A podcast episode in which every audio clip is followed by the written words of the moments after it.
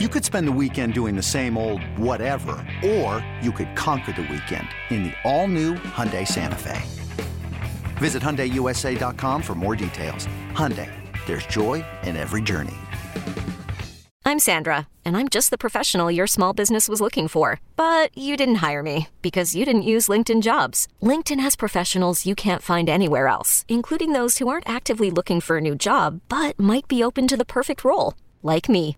In a given month, over 70% of LinkedIn users don't visit other leading job sites. So if you're not looking on LinkedIn, you'll miss out on great candidates like Sandra. Start hiring professionals like a professional. Post your free job on LinkedIn.com slash recommend today.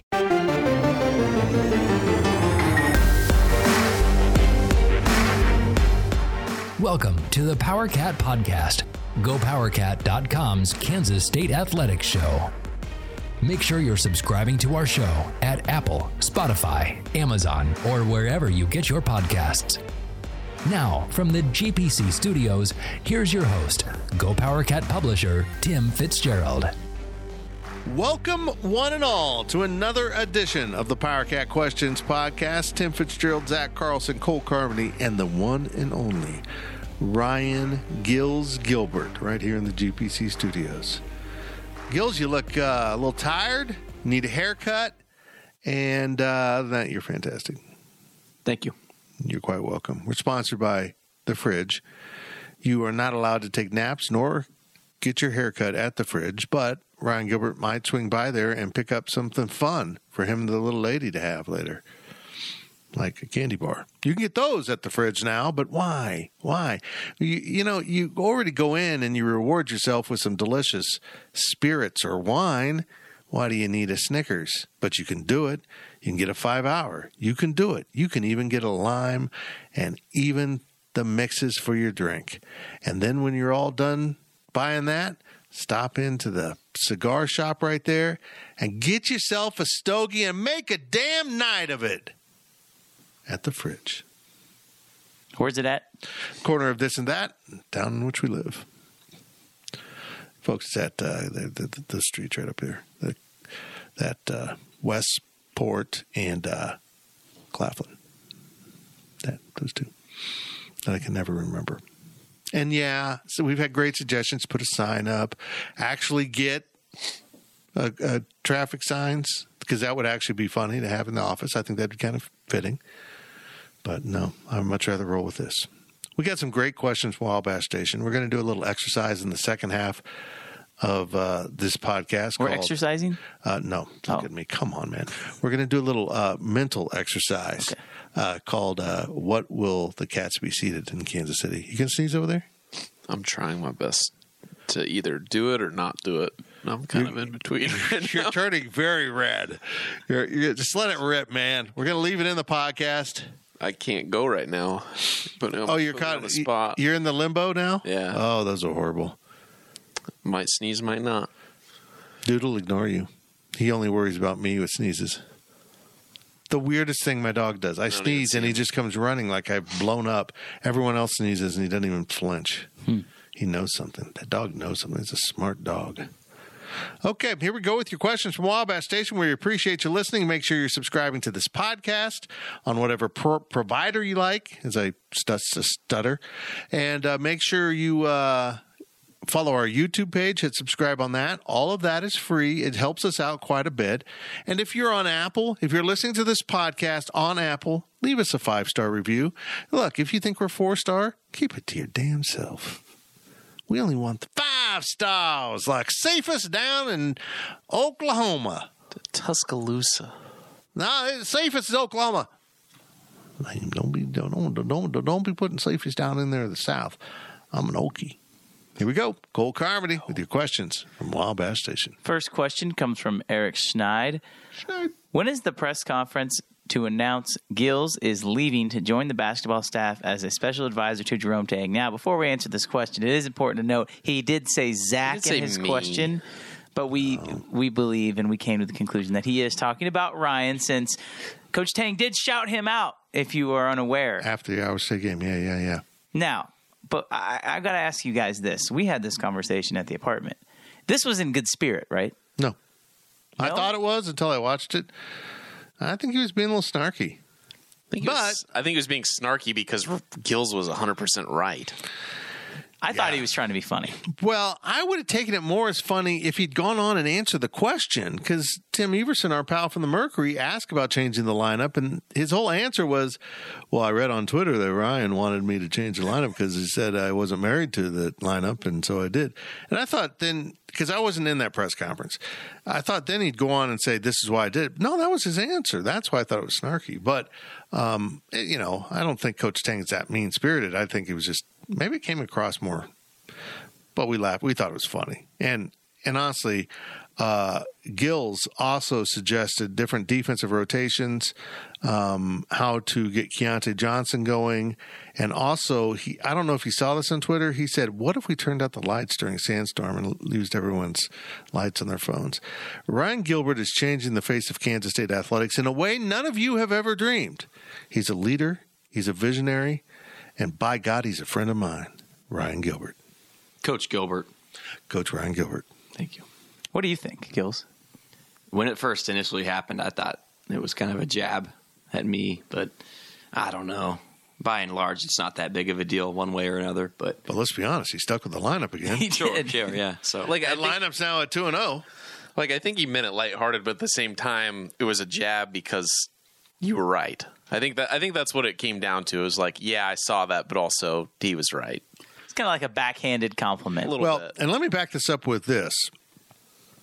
He shared a story last night, Tuesday night, after the win over Baylor, about one of his staff members, Anthony Winchester, talking about Coach you used to always be telling the team to go, go, go, get on the fast break, and now you're telling them to slow down. And he admitted that he pushed back on that and then went home and evaluated it, came back to the office the next day and said, you know what? You're right. yeah, So I wonder if Jerome Tang isn't admitting that outside thoughts like that sometimes he takes it personally, like you're attacking what I'm doing instead of just making a suggestion. You know, we all have things that we want to change about ourselves, and we all like to think Jerome Tang and Jerome Yang, by the way, don't want to leave you out, uh, is you know superhuman because he, he can obviously jump. So, but yeah, maybe that's just something he does. He just kind of pulls back when you say you're doing something wrong, even if it's politely stated. and maybe this is And although, in all fairness, Jack, uh, Jackass over here, uh, God, that's not your name. Ryan Gilbert uh, did call everyone names when he, he put out. He, he, oh, okay, he didn't. But it was implied that he was smarter than everyone. else. No, he didn't do that either. Was having fun on Twitter. Oh, that's what he did. Okay. I, I think it's cool that Tang has that relationship now with the the media. To he knows who he can say things like that to. I Yeah, feel like I agree. I agree. Like he, he wouldn't say that to somebody who's not around a lot. No. But he, he kind of understands the inner workings and the dynamics of you know how everybody on um, in the K State media. I think it's cool because there's no way that you know the former coach would have said anything. He he never even mentioned people by name. I mean, he knows everybody's name. I, I'm honestly two, three years into the previous coaching staff, he still didn't know my name. yeah. And when he called D. Scott Fritz and the dude at the thing, he didn't know his name. it's unbelievable. But uh, yeah, I'll, I'll say this: um, I I want Coach Tang to understand now. I'm keeping this in my back pocket. If he ever, in his f- next 20 years as Kansas State's basketball coach, and I'll be here, uh, says, Well, I don't read stuff on Twitter, I will respond, Well, tell Ryan Gilbert that. and, you know, everyone will be going, Who's Ryan Gilbert? Because he'll be a has been by then. I mean, 20 years from now, what's he going to be doing? He's going to be like juggling on the streets of Reno. That's pretty specific. I can see the future.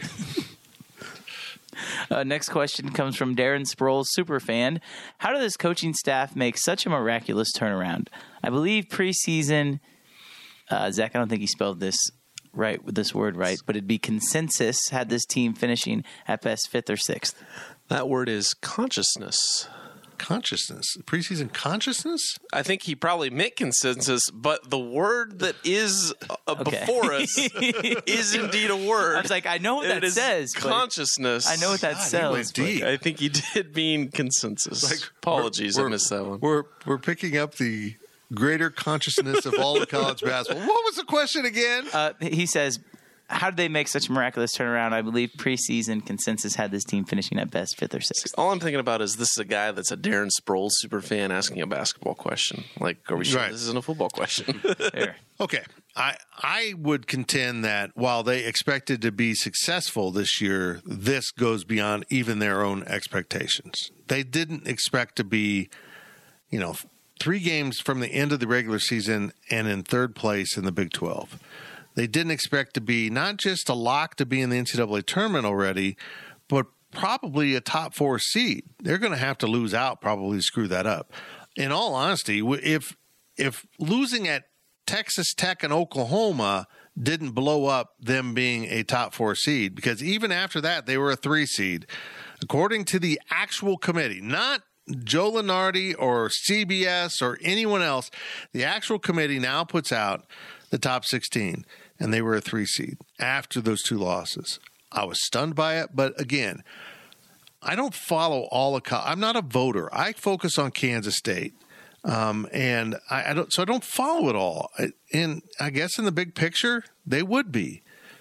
But guys, if they win a game or two more, certainly two more, if they win a game in Kansas City, they might be a three or even a two, depending on what else goes out. That um, that just blows my mind because even when Kansas State won the Big Twelve, they weren't that high a seed, were they? No. I, I don't. I'd have to go back. They were a look. three seed. three. no, they were think it was four. no, they were both four seeds. Yeah, I thought they were both fours. Unbelievable. and they lost to 13. I think they. I can see them getting to that two line. I really can. I mean, if they win two of these three remaining regular season games and win a game in Kansas City, you're looking at 25 regular season wins oh man, that's in- getting up there. in the best conference in America. Get up there. Yep. It's hard to argue that you're not one of the best eight teams in the country at that point. Well, winning the Big 12 title means nothing in, Kansas City. I mean, the tournament. Winning the tournament means nothing because really by then the committee's kind of got everything baked in. They're just going to move things around if there's a stunning upset. So if you're in the championship game, you know, and you're you're playing Texas or Kansas or even Baylor or you know any that really anyone in the Big 12, You've you're- already cemented. Yeah, spot. you're you're baked into your seed probably, uh, unless they're either oring the the winner of that game between a two and a three. I, I, I could even you could even make the argument. K State wins what? How many games they got to play in Kansas City? 3 Mm-hmm. So they got potentially Well. six more games until the NCAA tournament. Yes. Is hypothetically speaking, if they win six games in a row, you could make them an argument as a one seed, No, if they win six games and win the, yeah, I think they would. They would. which is just remarkable, especially considering they could finish third in the conference. Eh, But the thing is, that's not out of the realm of, of it's not out of the realm of possibility. That's what's amazing about that is if they go three and zero in the regular season to finish up, they still will, in all likelihood, be third in the conference. All right? We'll mm-hmm. get to that later in the, th this episode, but it's it's fascinating that Texas and Kansas have opened up a two game gap now on everyone else, kind of snuck that out there. So they would both have to go one and two, unlikely, in K State three and zero, just to get a tie going here. Very, very, very interesting to me. I just don't see a world where Baylor gets a seed higher than K State, assuming that they have similar ending of the seasons, based upon K State has beaten them head to head twice. It's very hard for the committee to argue that K State's not better than Baylor Right. when they've literally beat them on the road and on their home court, and they they dominated them. Let's just call it how it is on It- Tuesday night. It was They dominated them. So That mean, might have been one of the better games they played as a team because they didn't shoot the ball well. Mm-hmm. They were awful from three point range, but they went to the boards. They got rebounds. Their, their scoring in the paint was outrageous. What forty two to sixteen? They outscored uh, a team with two of the best posts in the league that come in rotate. They always have a really big, strong, physical post player in that K State lacks, and they still did it. Damn it! Back Zach, to- now I'm going to sneeze. Back to the question, though, it's really interesting because I believe that the answer is hard work that K State put in in the offseason and throughout the season, just in practices, working on fundamentals, scouting, all that stuff. But the last couple of games, this kind of started after the Oklahoma game that Tang has said that they're going to ease up practices, give them more breaks, and so that they can have fresh feet under them. And we're starting to see now that, that maybe not working as hard is beneficial, but by and large, for the whole season, to answer your question, Darren Sproles super fan. I think it's just the work in the off season and in the gym, practice facility, all that stuff. Our podcast, I just leave those in. Just my sneezes in the background. I thought it was interesting. He he, he talked about that last night about kind of backing off, trying to keep him fresh. Um, because he also said we have them go really hard for a brief period of time, just kind of get them warmed up and get going, and then they back off. Like, I mean, there's a science there that I, I don't understand, but you can't just shut the body down all the way. You keep you turn. Well, I have, by the way, and you can see the results. They're amazing. I mean, I'm a specimen, but uh, they make them go really hard, and maybe that's where when someone told me they're going really hard in practice, that's what they knew about. But then they back off and get them fresh and let's be blunt here, they they were better against Iowa State, but they look like their old selves against Baylor. They looked fresh, and not just physically, mentally. They looked like they got back to what they need to do, which means. And I think Markquis Nowell, Coach Tang brought this up too, that I think he told the guys in the locker room at halftime at Iowa State, look, if I'm putting the ball on the floor, going to the hole, I need people to get the ball to. Because if you go back, he would get up in the air and there's literally no one available. Nobody has moved. They're all standing behind the three point lane, which they didn't do earlier and they're not doing now. They continue to attack the rim, make themselves available to their point guard. Anytime he has 10 assists and zero turnovers, I don't care if he's 0 for 6 from three point range or whatever he was. It was 0 for 6, wasn't it? Mm-hmm. Um, they're probably going to win because that's how good he was. Now, you add in the possibility that he has one of those games and he hits three of those three pointers, K State can and will beat anyone in the country and that's what makes this interesting. What's cool about this whole situation, guys, is I think when they put this team together, that coaching staff knew that they had an NCAA tournament team. They knew they had an NCAA tournament roster. Take that back. They knew they had an NCAA right. tournament roster. Maybe not a team, but they knew they had a roster of guys that could get to the NCAA tournament. The beginning part of play, conference play, I feel like Tang kind of felt like they were overachieving a little bit, and he's even said – we scored 116 points against Texas. We scored over 90 points against Baylor. You're not going to do that night in and night no. out. Well, they've proven that. He understood that.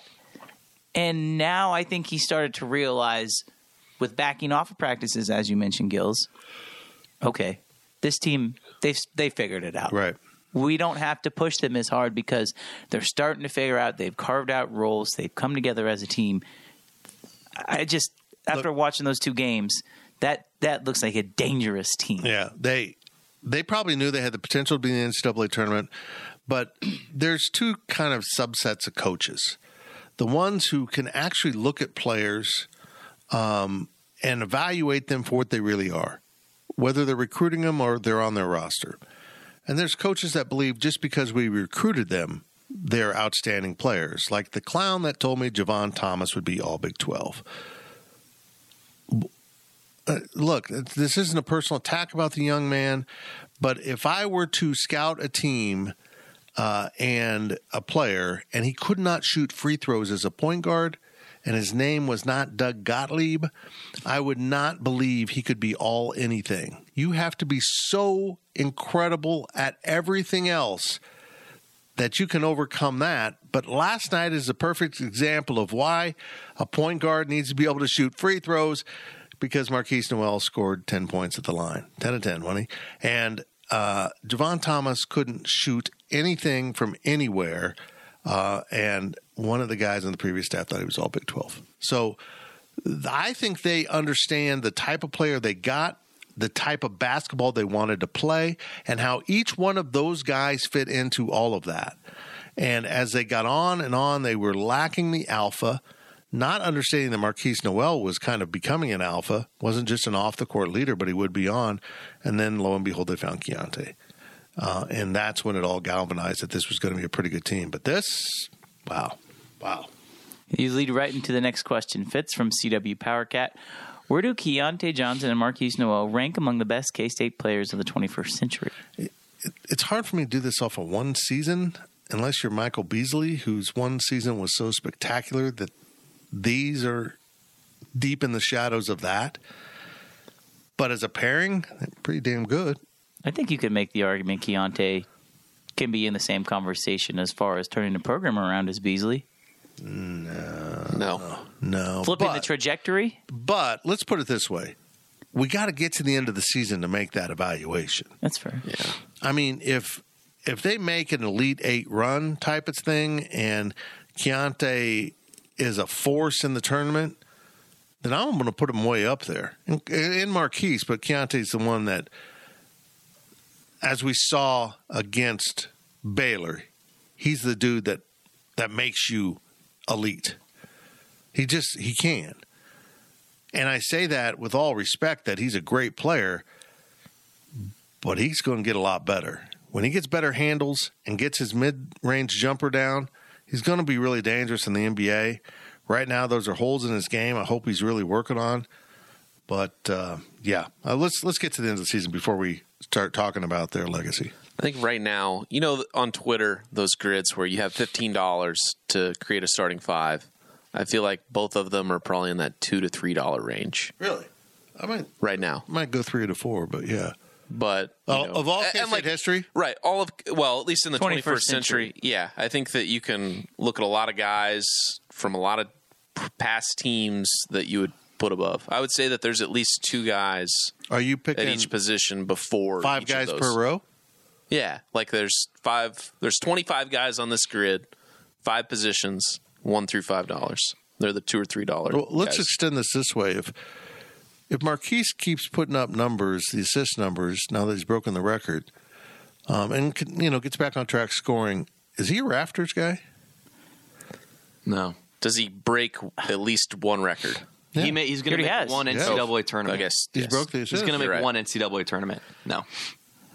You can make the argument that Bill Walker and There- Michael Beasley made one NCAA tournament as well. Well, they're also not in the rafters. There's too many. And does Mike belong there? There's too many people that do not that are not currently in the rafters that belong there before Markquis Nowell. But there's also- at least 50 guys. So there's at least five guys before television became color that belong in the rafters right now. They've Right. got to correct that. I mean, you got all Americans that aren't in the rafters. They've got to correct. Are we? I I guess the question with Markquis, if we're talking legacy, is in the 21st century, what point guards statistically compare with him? Yeah, I'm not equipped There's to answer that. there's none. I mean, it is hard to say. Clemente, Clemente Pack, did, scoring. Denny Clemente averaged 12 points and three assists in his career. Markquis Nowell averages seven assists and 17 points this year. I'm not looking at stats with Clemente. I'm sorry. I mean, even if you want to talk about dude. if you want to talk about Jake too, Markquis averages more points than than than Jake did. I mean, I I, I understand that recency bias is a real thing, and the teams that they're on play the game differently, but what Markquis Nowell is doing this season is unprecedented as far as statistics go. I mean, we've never seen a point guard who can dish out the rock and score at a clip that he has done this year. I mean, it's remarkable, and especially when you throw in the turnaround he had compared to last season. I mean, this is the the biggest jump statistically that any player has taken, um, in, in the Big Twelve at least. I mean, If we want to mention turnovers, he's probably set a record in the last 21st century for turnovers as well. Could be. Uh, yeah, I don't know if that's something to keep it. That's interesting to look at. Hey, Zach, um, I, I got a quick question for you as we step aside here. Um, is the phrase recency bias and believing in recency bias subject to recency bias? Probably. Okay. Like so, like the younger generation talks about recency bias a lot, uh, and I'm thinking it's just recency bias. That it's, it's, Jeez, it's I- just, it's, just, it's just something that they've studied recently, and that now they believe it. what's a successful? As I bring this full circle, what's a successful assist to turnover ratio? Two, Two to, one. Yeah. Yeah. That's what Markquis is. That's what Mark uh, Markquis has a better than two to one assist to turnover ratio this year. And last year, But chucking up a three pointer from 45 feet out is basically a turnover. Yeah, I think you got to look at some of the boneheaded plays that aren't necessarily statistics, n- bad shots. I, I, I, and I agree with that. But I, I'll also say, just say this: he makes those shots too. So for every three shots he doesn't make, statistically he's shooting thirty three percent from three. So so for every three shots he doesn't take, or he, he or for every three shots he takes, he'll miss two and make one. That's pretty good for Well, this for is that. this is where I've come on Markquis. This is how far down the road I have come with Markquis Nowell. After Cam Carter missed his third three pointer against Baylor, I'm like, dude, shut it down. Work on other parts of your game because he was doing. Was rebounding great. I mean, he had a great game despite 0 for 5ing or whatever it was from three point range. Um, you know, he, he, took it to the hole. He was great inside the circle, awful beyond. Markquis, after he'd missed five and took his six, I mean, like, yeah, buddy, that one's going in. No, it didn't. I mean, he's kind of made me believe that he's going to make the shot, which is not at all what I thought of Markquis Nowell a year ago, but he's earned that. Um, and boy, I get back to this, guys. They they dismantled a really good team in Baylor. I mean, that's and that's a tough matchup when Baylor's got everyone back and the freshmen now. I mean, George is amazing. He's incredible. George is incredible. He's a freshman. That's a tough matchup, and they took him apart. Um, with Markquis Nowell not playing well in terms of scoring. Oh man, it, that but, this team's just got a whole other layer to it. But back to what Gil said about Denny and Jake, and that kind of puts my point in that two to three dollar range. You're not taking, you're not putting Denny or Jake below Markquis right now. I don't think you can. I think that from you know the last 23 years of K State basketball. What's the opposite of recency bias? Old bias. The Fitz bias. It's called. I just being a boomer. But no, I, I kind of see what Gills is saying. There, Denny Clemente is a unique player character in K State basketball history because the speed at which he would open up the court and then everyone else. I, I his assist number just kind of stuns me that it was that low. But also they were essentially running two point guards, so everything kind of got run, you know, watered down by having Jake and Denny out there together. So, I just if this team goes to the places that they can go this year in the NCAA tournament, like Buc-ee's, they could do that. Okay. I don't. I don't think we're going any. Well, on the way to Houston. to Houston. On the way to Houston. Uh, yeah. I think that these two it'll take some time for K State fans to realize how good of a one-two combination this really is. Because even today, I hear it all the time. Oh, K State, they're going to be pretty good next year. They're going to be. That's just what K State fans do. They look into the future and they tend to be more pessimistic than they should be. You have two guys that are going to be first team All Big Twelve. These two guys, well, they should two? be. They should ah. be. They should be. I'll die on that. They should be. I, I just I think that these two guys are special, and you need to enjoy the the last few games you have watching with them because there's not very many players that have the skill set that these two guys have. There was one thing that the committee did that kind of threw me off. It's I kind of shift back a little bit. They had K State at a three and KU at a one, but both in the West going to Las Vegas, which I'm all for. I don't know if you know that about me, but I'm all for any reason to go to Vegas. And they had Houston going to Kansas City. I don't think the committee would actually do that. Houston, if you're in Houston, does it really make a difference if you're going to Kansas City or Vegas? I would almost think Vegas would be easier for them to get to, even though it's further because of the number of flights. Yeah. So I don't know, but anyhow, I, uh, they're they're really good players. We need to see it shake out. I think the only person that I've seen that uh, I truly believe belongs in the rafters and in the short term, um, and maybe Dean Wade gets there, but it's Barry Brown. Yeah, and maybe Dean, you know, from his accolades he had. Uh, honestly, I think Dean Wade won a lot of votes on upside. You know, he wasn't quite everything he should have been. He was injured a little bit. I thought Bruce Weber did a horrible job of getting the best out of him, um, which is not un- which is unlike Bruce Weber. He usually got the best out of guys, and that was one of the things he did. Uh, but uh, yeah, I mean, he received a lot of conference accolades that you know might get him into the rafters. But we'll see how it all plays out. If this team goes to Final Four, both of them will be in the rafters. Does it have to deal Period. with? I agree. Does it have to deal with where K State is going as a program because this could be that foundation team that Tang just. You know that's an interesting on. point. That's kind of and that's I mean, kind of where I see it. Nobody's going to decide whether they belong in the rafters in April. They're going to decide if they belong in the rafters five years from April or whatever it is at the very earliest. And maybe the program is absolutely rocking and rolling at that point, and the appreciation for what Key and Keese and Quan, I love that they all have those kind of nicknames, uh, have done for this team means so much more at that point.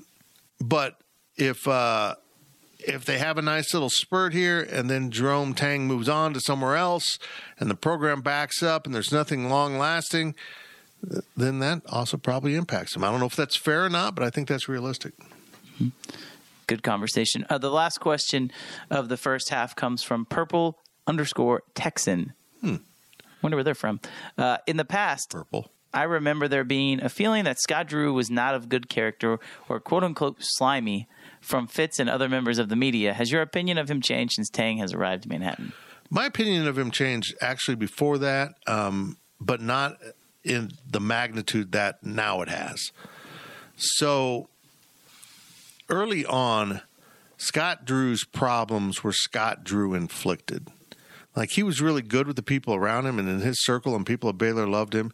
But he was known for dirty recruiting. He was known for possibly cutting corners. Um, and he wasn't well liked by his colleagues. And I, I know that for a fact. Um, and I think he's done a good job of reforming himself. I think he apologized in some way, maybe not formally, but has has kind of calmed all that down because now he doesn't need a dirty recruit. I think he was a young guy in over his head in a competitive conference, and he was scraping and clawing to make things happen, and that include maybe trashing other people or you know I and I, the other thing that always made people suspicious of Baylor was being a private school. They just don't let people see anything inside their program at all. They don't I mean it's a it's a fortress around that basketball program. But um uh, well I'll just say this everyone thought Jerome Tang was a bad guy was uh, the bag man the guy that actually handed out the money did all the dirty work did my God were we wrong I couldn't be further from the truth. uh, and and I I've heard this from reporters all around the conference because one of the things I really appreciate about how Jerome Tang went about his business is he didn't hog the limelight in any way from his boss down at Baylor. Despite being a very extrovert, very much an extrovert, and having a big personality, he kind of bottled that up not to overshadow his boss because I was talking to a beat writer after the game, and he said, "Yeah, he never did any of this at Baylor." I mean, jump. What he did, first of all, the feat of athleticism he showed after that game was remarkable. And then he sits down and says, I tried to tell you all I was athletic. Yeah, I thought he broke his head. I thought he, I thought we were going to watch the death of Jerome Tang Yes. on the court because the, he jumped up on those edges of those courtside tables and they moved and he tipped backwards. and I had a perfect side angle on him. I thought, oh, he's going over backwards and cracking his head open from from height. Um, but yeah, I. I think we can admit now over the last five years and what Baylor's done, we were all wrong about what was going on down there. Uh, and on top of that, it's become clear to me that they weren't going out and finding bad kids. I talked to a Baylor alum. He was on the trip with the team, so he must be pretty big up there. Maybe he was an official. I don't know. But um, Baylor official. Uh, I said, Keyonte George went by us on his way to the media room. And I said, that kid is special. And he goes, and he's even nicer kid. And I think now we understand that that has been a fundamental belief at Baylor. We got to go get good people who are also good basketball players. We're not going to bring in, and that's exactly what he did when he came to K State. I'm going to bring in good people that are good basketball players. And I think we saw him back off some people that he decided were really good basketball players, but not going to fit into my locker room. I'm not bringing that time bomb into, into my locker room. I remember watching Scott Drew when I was younger and saying, wow, they always get all these good players, but then they always choke. Or Well, they have all these good players, but he can never do anything with them. I just always remember saying Scott Drew looked like the guy from Honey, I Shrunk the Kids. Um, Rick Moranis. Yes, that's what I thought he looked like. And my opinion of him has completely changed. well, I think yes. he got. I, I think he Dana Altman. Yeah. started too young, went through growth, and then turned out to be a really good coach as he learned more and more as he went. So I think it's impressive. And I find myself watching Baylor more now and rooting for Baylor more now, knowing that Tang has brought that same kind of culture from Baylor to K State. I think it's pretty cool. Anything, Gills? I agree. Would you uh, would you put Scott Drew on your Christmas card list? Sure. Okay. Do you send out Christmas cards? No. Good, because I didn't get one, you jackass. That's it for the first half of the Power Cat Questions podcast. Fitz and Zach and Coles and Gills, all of us with Z's. We'll be right back after this. GoPowerCat.com's PowerCat podcast continues after this short break. Selling a little or a lot? Shopify helps you do your thing, however you cha-ching. Shopify is the global commerce platform that helps you sell at every stage of your business. From the launch your online shop stage, to the first real life store stage, all the way to the did we just hit a million orders stage. Shopify is here to help you grow, whether you're selling scented soap or offering outdoor outfits. Shopify helps you sell everywhere, from their all in one e commerce platform to their in person POS system. Wherever and whatever you're selling, Shopify's got you covered. Shopify helps you turn browsers into buyers with the internet's best converting checkout, 15% better on average compared to other leading commerce platforms. And sell more with less effort thanks to Shopify Magic, your AI powered all star. Shopify powers 10% of all e commerce in the US. And Shopify is the global force behind Allbirds, Rothy's, and Brooklinen, and millions of other entrepreneurs of every size across 175 countries. Plus, Shopify's award winning 24 7 help is there to support your success every step of the way. Because businesses that grow, grow with Shopify. Sign up for a $1 per month trial period at shopify.com slash odyssey podcast, all lowercase. Go to shopify.com slash odyssey podcast now to grow your business, no matter what stage you're in. Shopify.com slash odyssey podcast. Welcome back to the Power Cat Podcast. Now, let's return to the GPC studios. Welcome back to the Power Cat Questions Podcast, sponsored by our friends at Fridge Wholesale Liquor. If you're ever in town, uh, whether you're a K State fan or not, um, the only thing is you need stuff from the fridge. If you don't, I mean, look, it's a liquor store. Let's just be honest. But if you do enjoy products that might be found in a liquor store, even with the now less stringent rules in Kansas where they can sell mix and drinks and candy and all other things, everything you need for your party, stop at the fridge. It's right up the corner from where we're sitting right now on at Westport and Claflin in Manhattan, Kansas. It, you know, uh, if you ever rented a movie at Blockbuster in Manhattan, you know exactly where it is. Olds. The hell's a blockbuster? Exactly. exactly.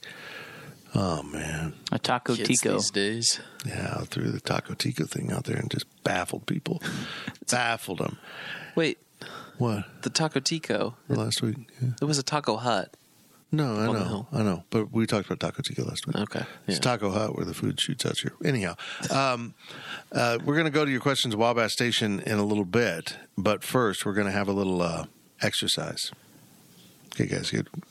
Not calisthenics. We're going to go through the remaining games on the Big 12 schedule and try to sort out who's going to be what seed. And we're using, we believe it's MRED's site. It is, uh, you can just cite M red is one word. The letter M as in uh, mother, red. And then it just comes up. I mean, it's great. People use it so often, Yeah. it just pops up.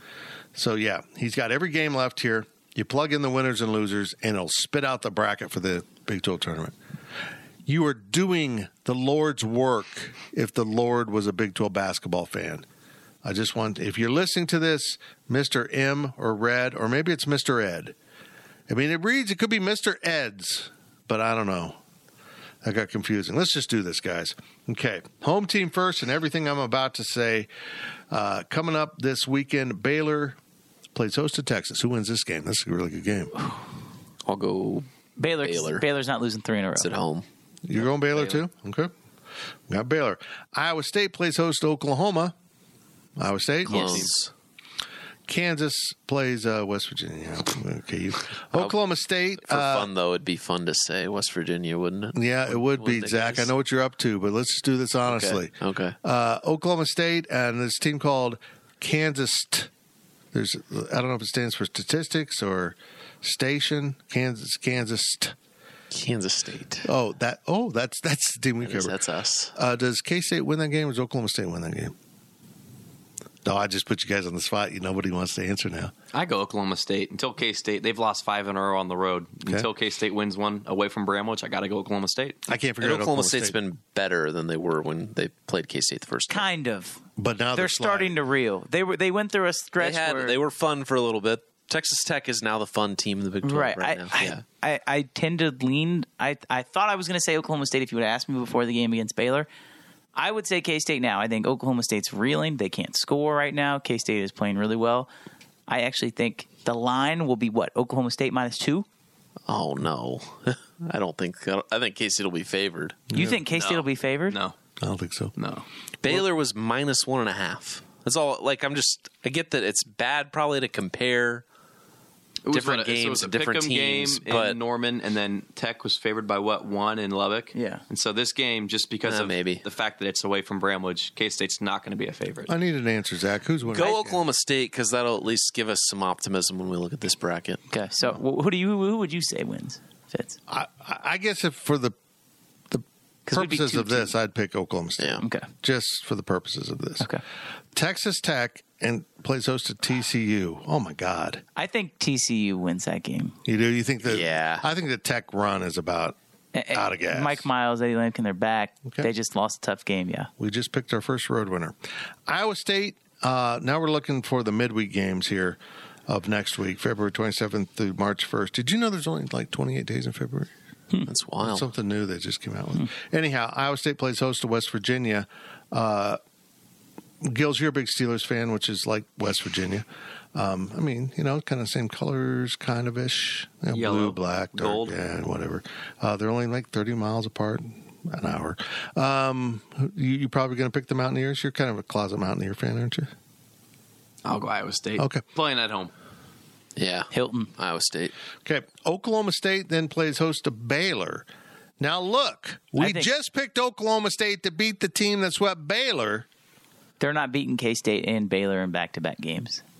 So now we're going Baylor? Yeah, we're taking. I think if they beat K State, they'll lose to Baylor. If they K State beats them, they'll beat Baylor. So for the purposes of this, You guys Sick 'em. confuse me more than my college girlfriend. Okay, uh, Kansas plays host to Texas Tech. Easy. Yeah, whatever. Uh, Kansas State plays host to Oklahoma. Yep. Yep. they don't lose to OU again. K State. Okay. Um, and then TCU and Texas tangle at the Frog Dome. I really want to say TCU in this game, but Yeah, I'll go TCU. but I, I I'm not confident in that though at all. What do you got there, Gil? Texas. I'm going to override here. I'm going to say Yeah. Texas. A what? Yeah, I'm going to I'm going to step in here. I think I don't see Texas losing both at Baylor and TCU. I just don't see them losing both. Oh, I guess we did. We did take. Yeah, Baylor. I'm an Okay, advantage fair here. Enough, staring at fair what we picked. Okay, Baylor I'm and Iowa good. State uh, closing up the last weekend of games. Um, Baylor. Baylor. Okay, Oklahoma plays host to TCU. That seems like an upset to me. I'm just gonna throw that out there. I, I don't really- think it'll happen, but it. it I think we should- something is going to happen that we're not expecting. we need. We should pick TCU for at least when we build this bracket. Personally, I don't Mm-hmm. care about that. What are we doing here, Gills? What are you doing? Frogs up. Is that what do they say? I don't think they say that. They say we're, we're damn happy to be here. Sure. Okay. Damn happy to happy to pick the frogs. Okay. Uh, Texas plays Kansas. See, these teams, uh, one's called the Longhorns, and one, I think, I don't even know what their mascot is. Uh, but yeah, they play uh, in Austin, which is weird. Uh, Not the, the game, the town. Texas. Texas going to beat KU? They should have beat KU in Lawrence. Okay. Well, I don't care what Gil thinks. Okay, whatever. I got KU anyway. Yeah, I think KU's rolling. Oh, I want Texas. Bill Self. Well, obviously, I want Texas to win this game, but yeah, it's not what we want. Okay, on, well, Texas. okay. Hypothetically speaking, before we spit this bracket out, thank That's you. me spitting out. If they win this game, do they win the Big Twelve? Uh, Is that what it comes down to? no, because we gave them another loss. Though they would tie for it. So yeah, that's why I think yeah, Texas wins. Texas needs to win this to tie. Yeah, who, who do you trust more? The, the guy who's won what seventeen conference titles, or Rodney Terry, who I love, but I'm trusting Bill Self. I think I get that, and I agree with you. But I think Texas is more talented than Kansas. I would At agree home. with that. Yeah. Tech plays host to So who do we Oklahoma pick? State. We picked Texas. We're Yes. picking Texas. Yeah. Jesus. Tech and Oklahoma State. And Lubbock. That's a game that Tech. if Texas they win, Tech. they are on the bubble. I think Texas. Give me Tech Tech. wins We'll go, go Tech. And then West Virginia plays host to Kansas State. Does Kansas State lose its final two games on the road? No. I think they're more likely to win at Stillwater than West Virginia, but I think West Virginia season's over at this point. They're not in the NCAA tournament, you're right. They would be 0 2 over the remaining games here. and and Oklahoma State's right on the bubble. If all these losses, Tech Tech might be in. I think K State wins that game. West Virginia at home They match up well with West Virginia. They in a really- game that Bob Huggins is not getting any younger. I don't know. What? Yeah. Well, who among us are?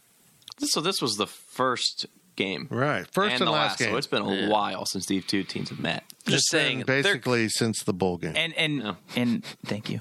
Hypothetically, and in not hypothetically, it's real life. Why did I say hypothetically? K State's gotten better. West Virginia's gotten worse. West Virginia was ranked when these two teams mm. played. K State was still figuring themselves out. K State has gotten better. West Virginia's gotten worse. And K State still won. Honestly, I don't think it matters what we pick. I think that the seedings are baked in. Let's just pick Kansas State to win this game. Calculate seeds. Imred, you're doing God's work here. It's amazing. Here we go. Texas would be the one seed if if they tie with KU. Interesting. I wonder they they must have the tiebreaker over Baylor. It says it Here, right scroll there. up. Yeah. Where? The- Defeated Kansas based on winning percentage don't see against that. number six teams. TCU is 2 0. Oh, it's up top. Yeah. Oh, well, it it pop, it didn't pop up that way. Oh, it that's popped weird. up with it Huh. there, right there. So if they Yeah, beat, beat if team. they but if they lose to TCU, yeah. If they lose to TCU, it then they becomes an wouldn't be issue. the one. Okay. Uh, yeah, mhm. Then I think it'd go to number. It just goes down the line. Number yeah. seven, right? It'd go down to number seven. So Oklahoma State, how'd they do against Oklahoma State? I think both teams swept. Okay, so basically, uh, with those games we picked, Texas would be the one, Kansas would be the two, Baylor would be the three, K State and Iowa State would play the first game on Thursday at 11:30 a.m. as the four and five seed. K State's the four. TCU gets the final bye as the sixth seed. The eight nine game to qualify to play Texas is between Tech the eight, West Virginia the nine, and wow, we have Oklahoma Oklahoma State playing Bedlam Part three on Wednesday to play Kansas. There could be two teams that play on Wednesday that get into the NCAA tournament. Okay, so guys, I'm going to back up and I'm going to flip a couple games here. Just see what happens out of curiosity. We had Texas losing at Baylor. We had Texas beating TCU. Let's let's flip those results. Let's have him. We, we decided Texas is going to lose both road games. So let's flip the results. there. Texas beating Baylor and then Texas losing to TCU. Right. Calculate seeds. They would still get the Texas is still number one So if they tie with Kansas, because they would have beaten Baylor twice. Wow. KU's Houston, all likely going to be the two seed. That wipes me out. Uh, that would move K State to the three seed, though. okay, well, well because that hand Baylor lost, they have the tiebreaker in Baylor, and then it it just the only thing it impacts in this entire bracket is Baylor and Kansas State flip at three and four. what happens if TC? What happens if Texas beats Baylor? They beat um, TCU, but they lose to Kansas. Well, then they're not going to be number one. They will not be number one. Hold on, we had them beating both, or they lose to TCU. They beat both and lose to Kansas, so they still finish two and one. They would still they would not be the number Kansas would be the one, Texas be the two, K State would be the three. Let's give K State a loss. Let's let, let them lose at West Virginia. Calculate seeds. K State stays four or five game.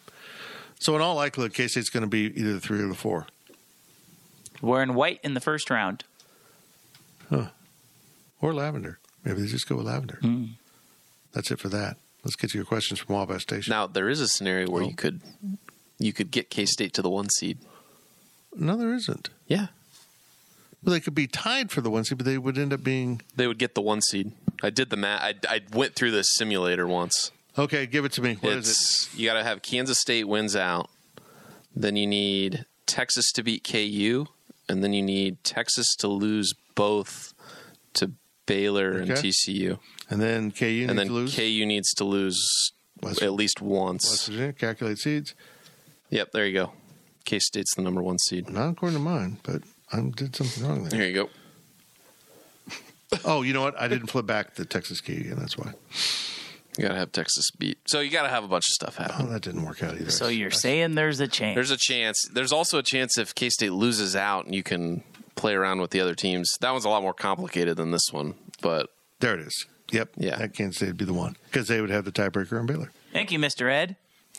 Imred, missed. He's an Iowa State fan, I guess. We don't want to let against him. Go. Uh, from 3G Wildcat. Now that we have nine wins, I feel more comfortable talking NCAA tourney. What is your hope for seeding and regional placement, and what final record do you think we need to meet it? I know Fitz would say Vegas, but I think Denver and Des Moines are hand Well, in hand. Vegas is the Sweet 16. Yeah, Vegas Or is a step sorry. after that. I, I'd be really, really disappointed if, as a two or three seed in the tournament, they didn't get Des Moines or Denver. I, I would be, may I throw out dismayed? I'd be dismayed. I personally think Kansas at a one, and everyone is assuming they will get Des Moines, and I'm sure that's what they would pick. They should absolutely be in Denver to give them Des Moines and Kansas City is outrageous.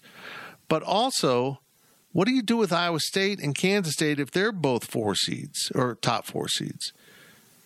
I mean, you you can't put what I'm saying is if you want to sell tickets at multiple venues, which is also an effort of the committee, you send KU to Denver, and I guarantee you they will sell a ton of tickets out there. They will have more tickets available out there than whether you put them in Des Moines with Iowa State or Kansas State. It's going to be wherever you put Iowa State. If you put Iowa State in Des Moines, it's going to be a tough ticket. Maybe they reverse that. Put Kansas in Des Moines and put Iowa State and K State in Denver. I just don't see how. The only lock I feel like is Iowa State's going to be in Des Moines. If they're a four seed, they're going to be playing one of those sessions in Des Moines. Why? I don't see. I hate that personally I because don't. I, I I mean, that's the purpose of these. but they're a Money. four seed. They're a four seed. Well, They're the top seed in that section. Yeah, it, they're they're the top seed in the 14 bracket. Okay. and that's keep in mind, folks. There's now two sessions. these are two different tournaments, two different regions being played in a essentially a pod uh, in a first second round. So you, you could have a West pod and a Midwest pod in Des Moines, which I I'm confident will happen. I'm really confident Kansas is going to be in Des Moines, and then what you do with the other pod, I don't know. I also think you could ship in anyone at that point because KU will sell out the arena. I've never been in Des Moines Arena. I was supposed to be in Des Moines Arena for a uh, concert, but there was this global pandemic. Des Moines. Des Moines, that's what the locals do say. But yeah, um, so you think Greensboro, don't you, or Albany? Orlando. Is that actually a thing? Is that a, Uh-huh. Both are sides. Greensboro Sacramento. and Albany might be the two worst arenas in the tournament outside of outside of Dayton. Has Lubbock ever had a re, uh, a pod uh, for a singer? They, they should. That's a fifteen thousand seat arena. I heard Bramlage was suited enough to host. a- Don't even start me on that. um, yeah, we'll see. We'll see. Sacramento, what else? Birmingham, Albany, Orlando, Columbus. Columbus wouldn't be horrible. Birmingham's kind of fun, actually. I mean, it. I've been there. It's not bad. Gills, where do you want to go? Gills just wants. I want to go to. I don't know. Probably the beach. Oh, to cover the tournament. Orlando, Vegas. You want to be in the, the Western bracket, but that you get sent to Orlando. For That the- makes no sense. Yeah, boy. I mean, what made no sense is the year that K State was in the playing game, and they they jumped from Dayton to Sacramento. That's tough. That was ridiculous. See, I think you could you could you could potentially have K State, Iowa State, K State as top four seeds in one And KU, region. Kansas, uh, Kansas you said K State twice. Yes, K. Yeah, those uh, those K State. The school down the road, as Yeah. as Jerome Tang calls it. Yeah, All all in the KU same. is KU is the one. K State is the three. Iowa State is the four. Put What- them all in Kansas City. well, y- You look, could. Yeah, I mean, let's keep in mind it hasn't that long ago when K State, KU, Wichita State, and Kentucky were all in St. Louis together. It was chaos, and I got food poisoning. That's a real bummer. Uh, the next question comes from Itame Bibi. Any conference, any chance conference realignment involving Pac-12 schools happens within the next two months? And as Big 12, do we want slash need one or two Arizona schools? I feel like this question's for me. Really? Yeah. Um, yeah, there is. At this point, we need to just acknowledge that they don't have a TV deal and they're waiting on a few things. They're waiting on a last second shot to save them, uh, or they're calling timeouts just to delay the inevitable to make it seem like they haven't lost yet.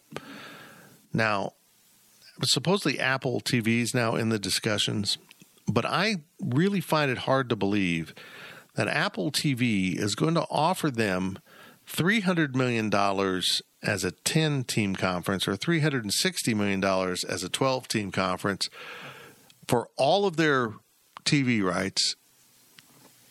And by the way, that still will fall up fall short of what the Big 12 teams will get.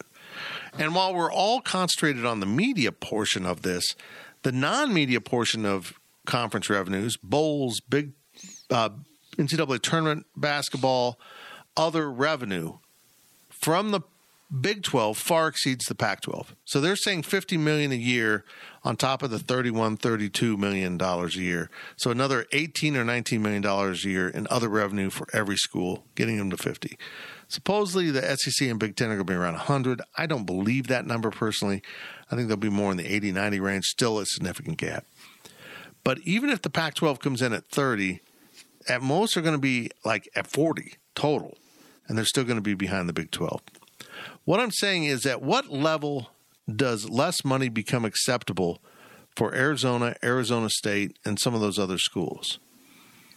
I personally think it's only one or two million dollars difference, and and they can even hide behind it if it's one or two million dollars in the media rights because people don't understand that the media rights aren't the whole thing, and they can sell that because honestly, people out there aren't paying attention as much as other people are because they don't care about college athletics, which is what this is all about. They only passively care when their team's good, with the exception of a few schools, including Utah. They, they think they're so good they they belong in the NBA and the NFL and the Ivy League. Uh, but yeah, if I had to guess right now, this deal will come in at best at $25 million a school. And we're not even getting into the fact that how much streaming is too much streaming. Well, I don't know what that line is, but 100% is definitely over the line. Mm-hmm. And I would say maybe even 80. And that's what they're thinking about. They're thinking, what if Apple has a You seriously want to take every one of your athletic events and put it on a streaming service that has the numbers I just saw the other night 20% of the reach of Netflix or Amazon. Now they've gone from Amazon, which apparently has 200 million subscribers, to Apple, which is 40 million. That number would go up, but it would go up by at least 12. Yeah, there'd people... be a fan from every team that would sign up. Well, then it'd only be 10. Well, no, SMU. There, actually, no one from SMU would sign up. Probably two from San Diego State. The issue with Apple is it's the perception that it's tied to the device. You need an iPhone. You don't need an iPhone no, to watch don't. Apple TV, but most people would think you do. Grandma would. Grandma would think you need an iPhone, but then again, Grandma probably has an iPhone because that's what the kids use. But Grandma probably has an iPad too. That's true. But I think that the Big Twelve should absolutely, you know, to the question here, they should take the Arizona schools if they want to come immediately. Should be a non-starter. Okay. They should be in the Big 12 automatically. Getting back to that, you've got to train yourself to stop talking about markets. That's a 10-year-old concept that no longer applies to what the media entities are doing.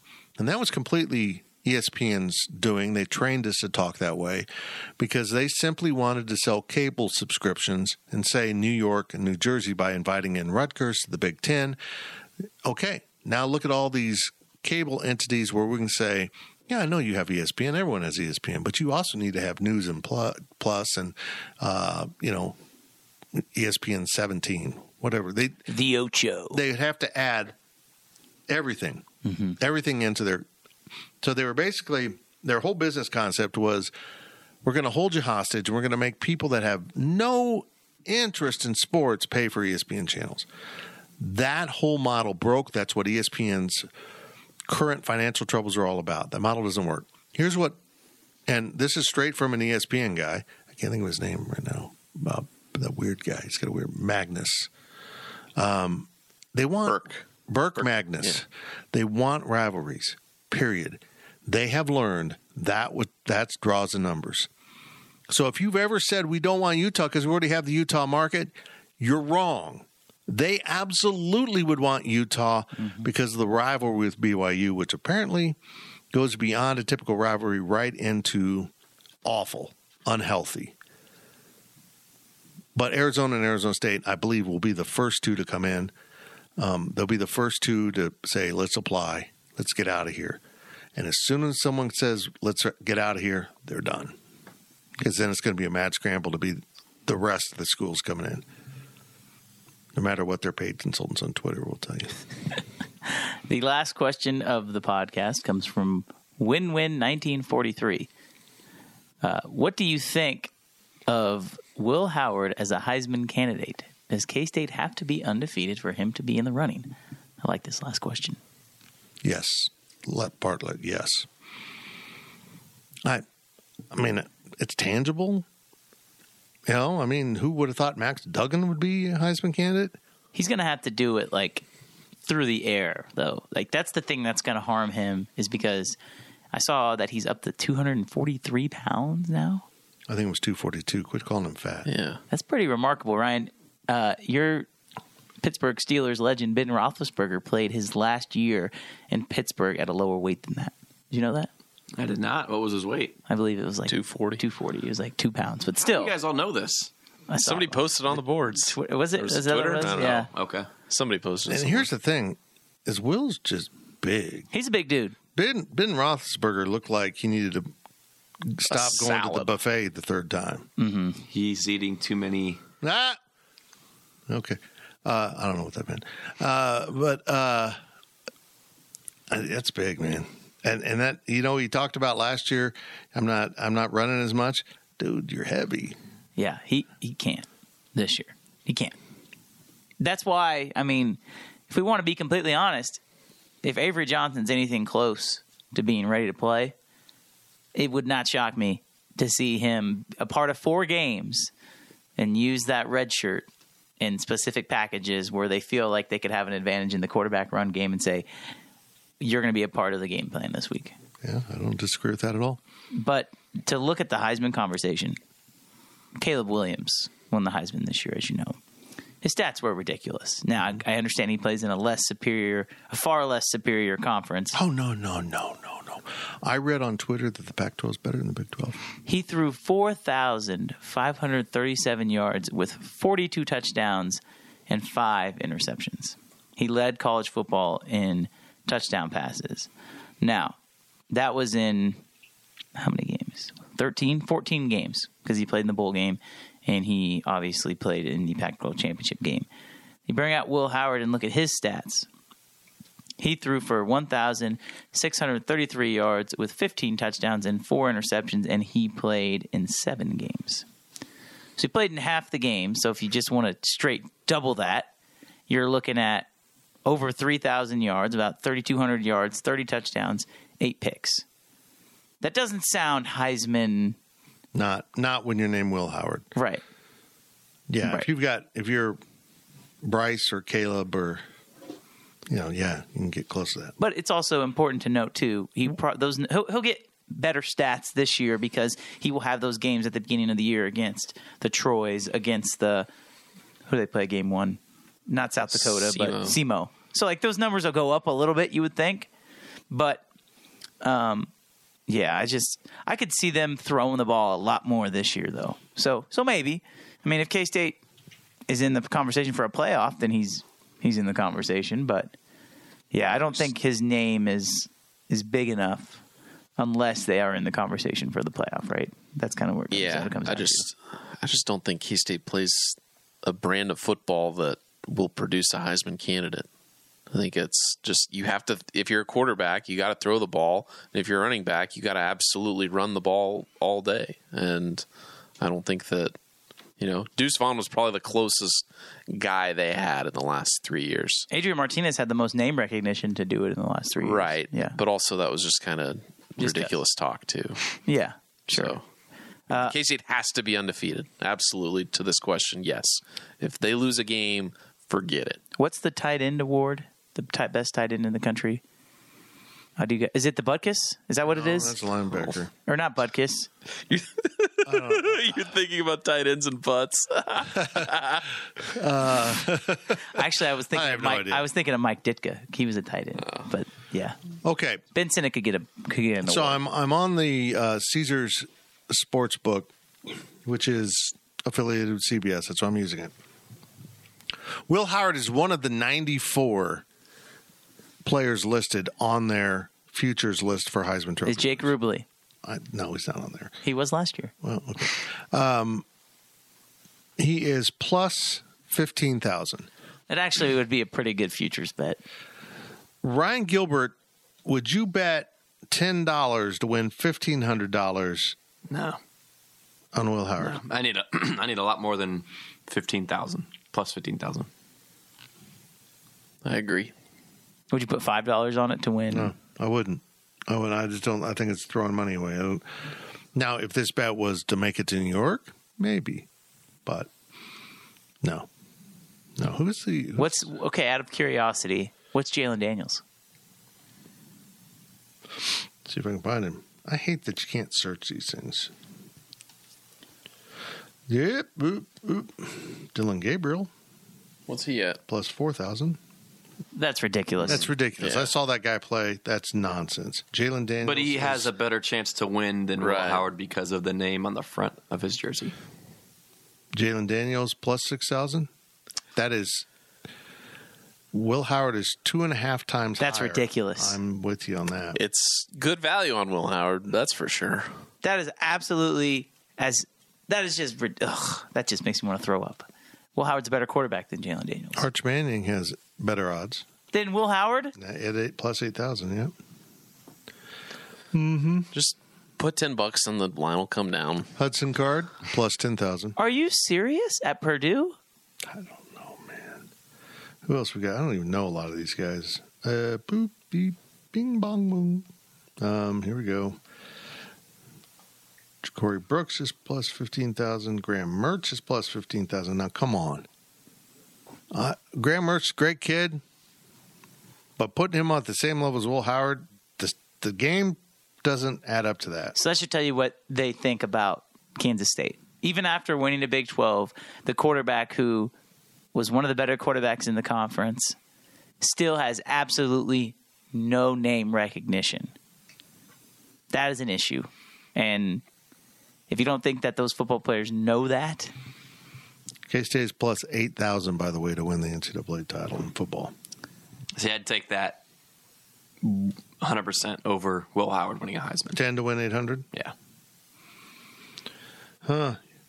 You want to guess who the highest Big 12 team to win the national championship is? Texas, And what- Sooners. Highest is in best odds or worst odds? best odds. Texas, Highest. Oklahoma, TCU in that order. Sooners? Yeah, Texas. Where, I lost Oklahoma. Where'd they go? Uh, Oklahoma and TCU are tied for second at plus 4,000. Texas is plus 2,000. It's K State's fourth. Okay, State's next. Yeah, I believe. What? Yeah. 8,000? Nothing like the team that won the Big 12 Oklahoma State's 10,000. Texas Tech's 15,000. Baylor's 20,000. Kansas is 30,000 plus 30,000. So to bet 10, you win 3,000. But their quarterback is plus six thousand. Iowa How does that make any sense? Is the same. Arizona's the same. Cincinnati's plus 4,000. Sorry, Cincinnati. We gave you an easy schedule. Vegas hates you. Houston's down there. Wow. Okay, that's it. That's it for that. I'm done talking about that. That's it. That's it. I'm done talking. We went over 30. That's too long. We love you. Thank you for listening. Daphne needs attention, so Zach's got to go. Gills has got to work, so Gills has got to go. Maybe Cole and I'll just stick around and stare at each other. Thank you for listening to the Power Cat Podcast. Make sure you're subscribing to our show at Apple, Spotify, Amazon, or wherever you get your podcasts. Power Cat Podcast, all rights reserved, gopowercat.com.